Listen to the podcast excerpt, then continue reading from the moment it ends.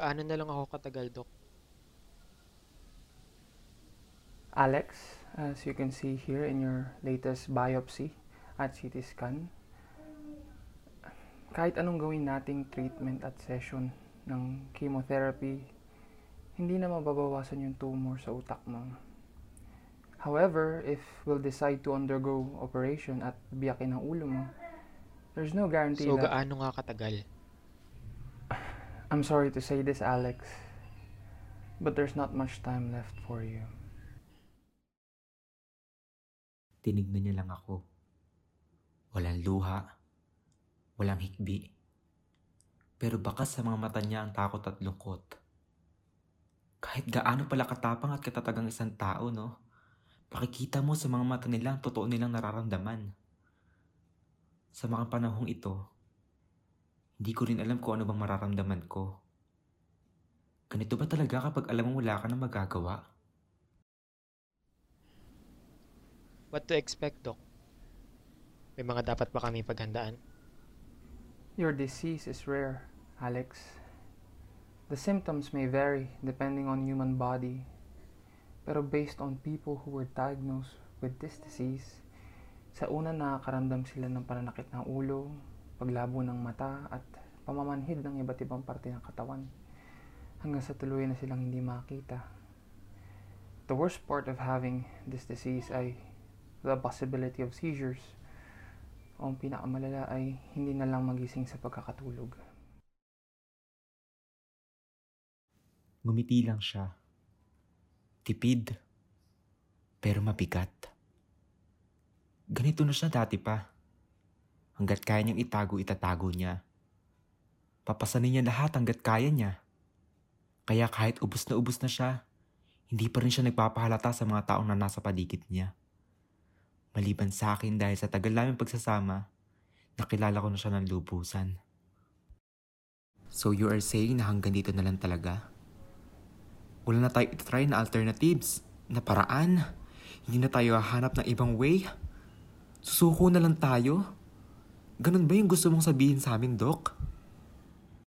Naramdaman ko ang mahigpit na kapit ni Alex sa kamay ko na para bang sinasabi niyang, Han, tama na.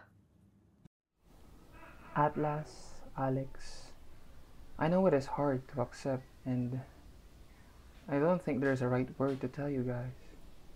Kaibigan ko kayong dalawa at alam niyo nasaksi ako sa mga pinagdaanan niyo para lang ipaglaban ng isa't isa. But the only thing that I can give you is pain relievers. I'm really sorry guys. Umayi siya ng pagkakaupo at isinukbit ng muli ang bag niya. Don't be. I know you did your best on dealing with my situation, Doc. And thanks for your concern. Ilang oras pa'y nakauwi na kami. Walang umiimik. Tahimik lang siya nakatingin sa bintana at nakamasid sa labas. Kaya nagpa siya akong lapitan siya para basagin ng katahimikan bumapalot sa aming dalawa. Han, malapit na anniversary natin ah. Niyakap ko siya mula sa likod niya. May gusto ka bang puntahan? O gustong gawin? Ano? Sige na. Ah, saglit. Kukunin ko lang yung journal natin. Kung nagtataka kayo kung bakit kami may journal, nililista kasi namin lahat ng gusto namin puntahan. Lahat ng gusto namin gawin. Lahat yun pinag-iipunan namin. At syempre kapag nakaluwag-luwag, isa-isa namin itong tinutupad. Alex is always that adventurous. At ako, kung saan ang gusto niya, nandun lang ako nakasunod at nakasporta. Akma akong aalis para kuwain yung journal pero bigla niyang hinawakan na magkapila akong kamay na nakayakap sa kanya. Ginawa niya ito para ako ipigilan. Ohan, bakit? Hindi siya umimik. Bagkus ay mas lalo niyang hinipitan ng kapit sa mga kamay ko. Pinagmasdan ko siya mula sa likod pero nakapikit lang ulit ang mga mata niya. Kaya naman tinanong ko siya ulit. Huy Han, ano ba yun? Hindi pa rin siya umiimik. Dahan-dahan niyang kinala sa mga kamay ko sa pagkakayakap at humarap sa akin. Tinitigan niya ako. Ganon pa rin ang mga mata niya katulad kanina lulan pa rin ito ng bigat. Bigat na kanyang dinarama na akala mo'y pasan niya ang langit at lupa. Han, don't you think this is the right time for you to find a new partner? Ano? Seryoso ka ba dyan sa mga sinasabi mo, Han? Ipinagsisilosan ka na naman ba? Sa mga pagkakataong yun, napabalikwas ako sa pagkakaupo. Wala lang. Just think of it. Bata ka pa. Marami ka pang pangarap sa buhay at magagawa mo pa yung lahat with someone else. And clearly it's it's not with me. Tila umakyat lahat ng dugo sa utak ko kaya hindi ko napigilan tumayo at magtaas ng boses. Ano ba sinasabi mo dyan, Alex? Ano pumasok sa kukote mo para sabihan mo ako ng ganyan at tanungin mo ako ng mga ganitong bagay? Sige nga, Alex, paliwanag mo nga. Hinawakan niya ang isa kong kamay. Wala na tayong magagawahan. Para na lang ako naghihintay ng flight papunta sa kung saang lugar mapupunta pero ikaw, kaya mo pa. Kaya mo pang libutin ang mundo. Kaya mo bang tuparin ang mga pangarap mo, mga plano mo sa buhay. Tinabig ko yung kamay niya nakahawak sa kamay ko.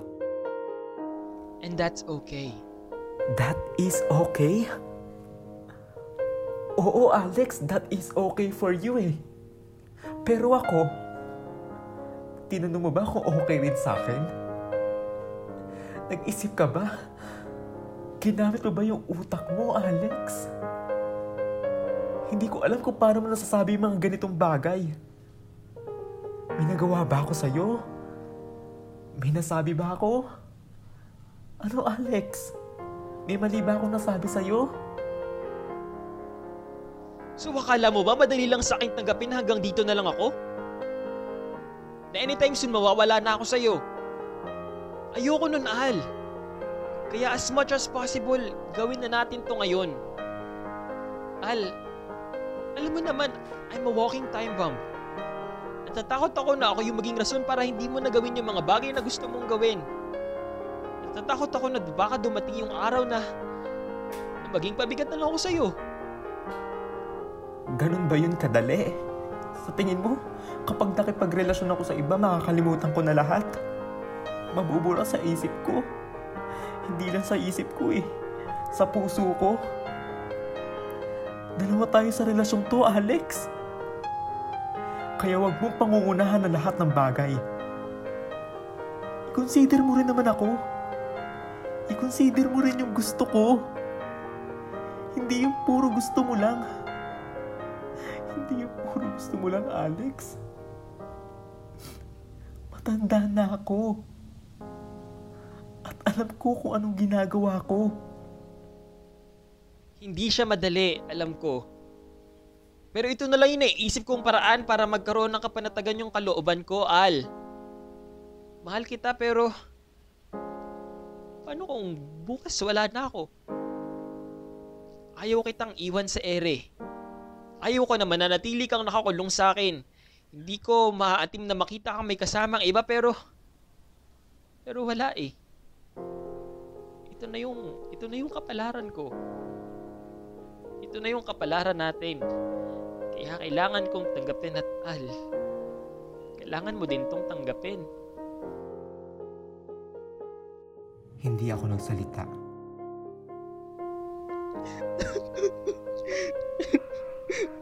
Paulit-ulit akong pinapatay ng sakit na to, Al. Araw-araw, sinisira yung pag-asa ko na bubuhay ulit ng normal. Pero kinakaya ko kasi nandyan ka. Lagi mong pinapaalala sa akin na walang susuko dahil na hinihintay pa tayo mga magiging anak. Gustong gusto kitang samahan. Pero, paano kung kahit labag sa loob ko, kailangan ko nang umalis? Dapat ba, puminto ka na din?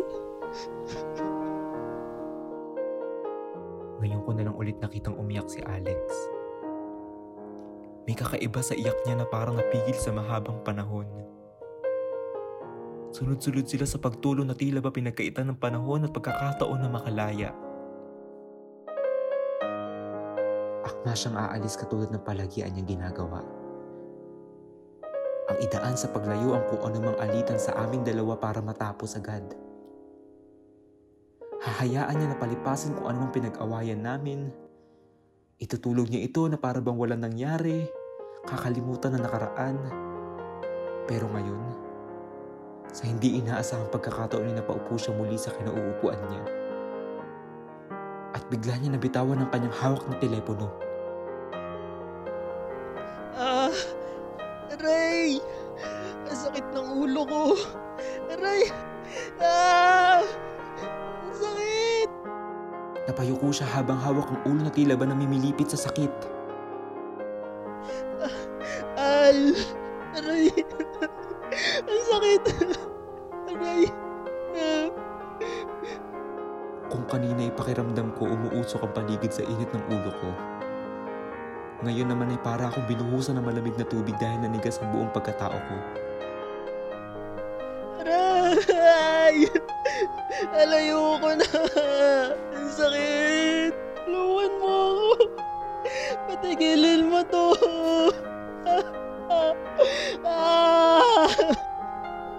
Bumalik sa wisyo ang utak ko at agad akong lumapit sa kanya.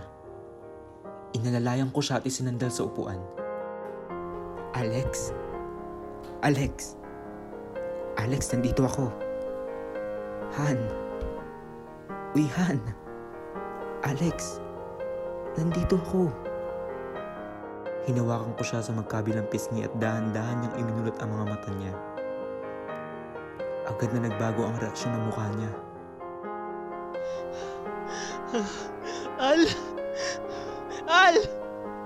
Al! Nasaan ka, Al? Wala akong makita! Al! Nasaan ka? Sa pagkakataong yun, para bang naubos lahat ng lakas ko. Umagsak ang katawan ko sa lapag. Hindi. Hindi ko kaya. Hindi ko patanggap. Hindi ko na alam kung ano mga sumunod na pangyayari. Nadatang ko na lang na nandito na si Doc sa bahay at ngayon ay nagpapahinga si Alex sa kama. Habang nakatitig sa kawalan, nagulat ako na may tumapik sa balikat ko. Al, Tinanguan ko lang siya.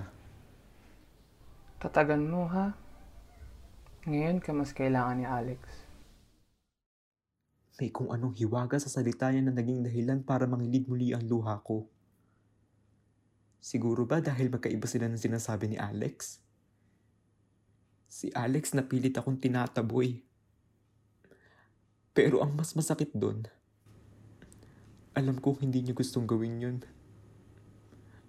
Alam kong napipilitan lang si Alex. Wala naman akong choice, Doc. Kailangan ko maging matibay para sa taong mahal ko. At yun ay si Alex. Tinapik niya lang ako muli sa balikat. Kapag sinumpong ulit siya ng pananakit ng ulo, painumin mo siya ng tubig at pain reliever para mawala agad. Makakatulong yun sa kanya para hindi niya masyado indahin yung bigat na nararamdaman niya. Pinadeliver ko na rin pala eh, rito yung wheelchair na binili ko in case na mahirapan siya maglakad. Halos lahat ng sinasabi ni Doc ay parang pumapasok na lang sa isa kong tenga palabas sa kabila. Hindi ko inaasahan na darating yung araw na pipilitin ka ng mundo na maging handa sa mga ganitong bagay. Na kahit hindi mo gusto, na kahit hindi mo lubos maisip kung kaya mo ba, isasaksak pa rin sa kukote mo na wala ka na magagawa kundi ang sumunod. hindi ko maatim. Hindi ko maatim na para ako naghahanda ng puro at libing sa taong humihinga pa. sa taong pinaka-importante sa buhay ko. Dumating ang mga araw na hindi na makapagsalita ng maayos si Alex. Madalas ay magdamag lang siya nakapikit. Dumating din ang mga araw na humina ng kanyang pandinig. Kaya kinakailangan kong lakasan lagi ang boses ko tuwing kakausapin ko siya. Dumating ang araw na hindi na rin siya makatayo at makalakad. Dumating ang araw na kinakailangan ko siyang subuan ng pagkain dahil hindi niya na kaya mag-isa. Pero sa lahat ng araw na nagdaan, walang araw na hindi ko siya inibig. Sariwa pa rin sa mga paalaala ko. Sariwa pa rin lahat. Simula nung nagkakilala kami. Walang araw na hindi ko siya pinili. At walang araw na hindi ko siya pipiliin. Pinapangako ko na makakasama niya ako sa lahat ng danas at paghihirap na binibigay sa kanya ng sakit niya. Anniversary namin ngayon. At narito kami sa chapel ng aming barangay. Tinulak ko ang wheelchair na kinauupuan niya papunta sa unang upuan malapit sa altar. Happy anniversary, Han! Actually, Han, nandito tayo sa pinaka-favorite spot natin dito sa chapel eh. Di ba lagi pa tayo nagmamadali tuwing may mass? Tatandaan mo ba yun? Dahil gusto mo nasa unahan tayo. Anong rason mo kung bakit? Kasi maganda yung lighting dito. Ayun yung gustong-gusto mong sabihin sa akin dati. Ipinuwesto ko siya sa upuan at umupo sa tabi niya. Tinignan ko siya. Unti-unting lumawak ang ngiti sa labi niya. Han, tinignan ko yung bucket list natin. Marami na pa pala hindi napupuntahan dun, no? Katulad nun Japan, South Korea, pati na nga yung Siargao eh. Di ba gustong gusto mo mag-beach doon? Hindi siya umiimik pero alam kong nakikinig siya sa akin. Balita ko nga daw maganda talaga yung tubig doon, Han. Malinis, maaliwalas, tsaka sikat daw yung surfing doon eh. Di bale, mapupuntahan din natin yun sa lalong madaling panahon. Di ba, Han? Pinisil ko yung mga kamay niyang hawak-hawak ko. At maya-maya, sumagot siya. Siyempre. Pero lahat ng Siargao, South Korea, Japan na gusto natin puntahan na nasa bucket list natin, isasantabi muna natin yan, Han. Dahil ngayon, tuto pa rin natin yung pinakamalaking pangarap natin sa buhay. Agad na nagunahan sa pagtulo ang mga luha sa mata ko. Binitawan ko saglit ang pagkakawit ng kamay ko sa kamay niya para kuhain ang maliit na box na nasa bulsa ng pantalon ko. Binuksan ko ito at dahan-dahang lumuhod sa harap niya. Han, pinapangako ko sa iyo na ikaw ang una't huling iibigin ko. Alex, iba. Wala na akong ibang nakikitang kasama sa buhay ko. Kundi ang nag-iisang ikaw. Ikaw lang, Alex. Ikaw lang. Hindi ko na napigilan na tapahagulgul ako nang makita ko ulit ang mga ngiti sa labi niya. Alex? Alex? Will you marry me? Ilang segundo ang lumipas. I... I do. Sa sobrang saya ko, agad kong isinuot ang singsing sa daliri niya. At siniil ng halik ang labi niya. Gabi na kaya kami na lang ang tao sa loob ng chapel. Tahimik pero rinig na rinig ang pagmamahala naming dalawa. At saka Han, hindi lang pala yun yung sorpresa ko sa'yo. Ba yan, umiiyak na ako eh. May isa pa oh. Hawakan mo. Kinuha ko ang palat niya at inilagay sa ulo ko. Alam ko na simula noong unang chemotherapy ni Alex. Naging conscious siya sa kung anong itsura niya dahil nalalagas ang buhok niya. Nahumantong sa kinakailangan namin siyang ipakalbo. Kaya ngayong anniversary namin, napagpasahan ko ring magpakalbo bilang tandaan ng kasama niya ako sa lahat ng laban. Walang nikatiting na hibla magbibigay kahulugan sa kung anong meron sa aming dalawa. Hawak ko lang ang palad niyang hindi tumitigil sa pag sa ulo ko. Maya-maya pa ay binaba niya na ang kanyang kamay at marahang sumandal sa aking balikat. May kung anong kirot ang tumusok sa puso ko sa mga pagkakataong yun. Pero pinili kong manatili at hindi gumawa ng kahit anong kilos. Para hindi siya maistorbo sa pagkakasandal sa aking mga balikat. Horn. Horn. Yun na. Ay, tok na ako. Sa huling pagkakataon, nagpagsakan ulit ang mga luha ko sa mata. Masaya ba ako? Oo dahil na kahit ganito ang nangyari sa amin. Kahit una pa lang ay pilit na kami binibigyan ng kahantungan. Masasabi kong swerte pa rin ako dahil binigyan ako ng pagkakataon kung paano ito tatapusin. Paulit-ulit man ako mabuhay. Iba-iba man ang mundong paglagyan. Ikaw pa rin ang pipiliin ko. Sige na, Han. Tulog. Tulog ka na. Kaya ko naman na siguro.